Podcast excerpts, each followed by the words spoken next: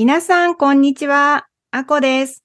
先週に続き、今日のゲストは、日本語ピクニックスクールコーディネーターのももちゃんです。ももちゃん、今日もよろしくお願いします。よろしくお願いします。ももちゃんには、東京の保育園について話してもらってます。早速ですが、ももちゃんの保育園で子供たちはどんなことをしていますか？朝は歌を歌って、その後お散歩、制作、お昼ご飯を食べてお昼寝、その後おやつを食べて自由遊びというのが基本スケジュールです。体操やパズルがある日もあります。あと、お当番制度っていうのがあって、その日お当番になった人は、お散歩の前の支度を手伝ったり、給食の前に大拭きをしたりしてるみたいです。この間は保育園で教わったって言って、家で自分の着替えを上手に畳んでました。そういうのを保育園で教えてくれるのはすごくありがたいです。ああ、それすごいですね。いいですね。他に保育園に入ってから知ったこと、驚いたことなどもあれば教えてください。保育園の中もいつも掃除が行き届いていて、一年を通してしっかり部屋の温度の調整がされてます。赤ちゃんクラスではお昼寝の時にちゃんと呼吸してるかっていうのを数分おきにチェックしてくれてるようです。月に1回避難訓練もしていて、4歳なのに地震が起きた時、何をしなきゃいけないかをしっかり理解してるみたいです。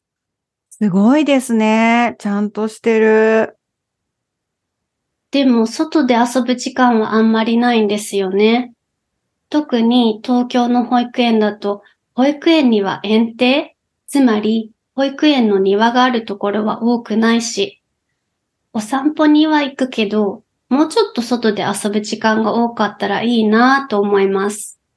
子供は外遊び好きですもんね。他に保育園で困っていることとかもありますか？うん、困ってるっていうほどではないんですが、とにかくたくさん着替えるんですよね。ああ、そうそう。保育園に行ってからたくさん着替えますよね。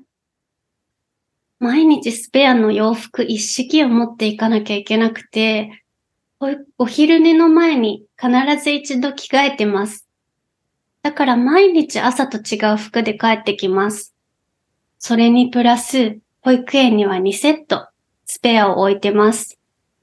下の子はまだ小さいからお茶をこぼしたりするんですが、よく着替えさせられてます。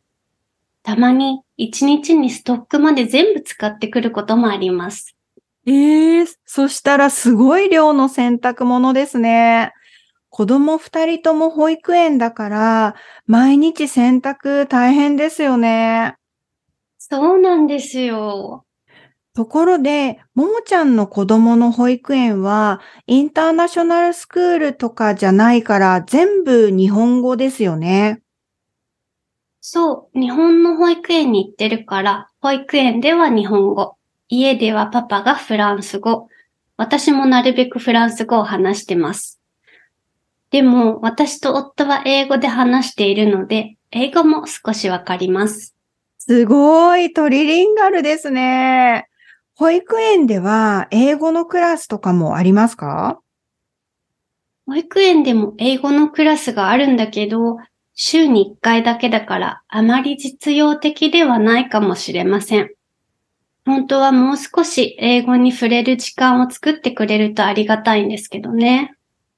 なるほどね。保育園の話、いいことも悪いことも終わらないけど、今日はこの辺で終わりにしましょうか。うちは保育園に行ってたのずっと昔だから懐かしかったです。先週と今週2週間かけて保育園のいろいろな話を聞かせてくれてありがとうございました。こちらこそありがとうございました。今日のゲストは日本語ピクニックスクールコーディネーターのももちゃんでした。ありがとうございました。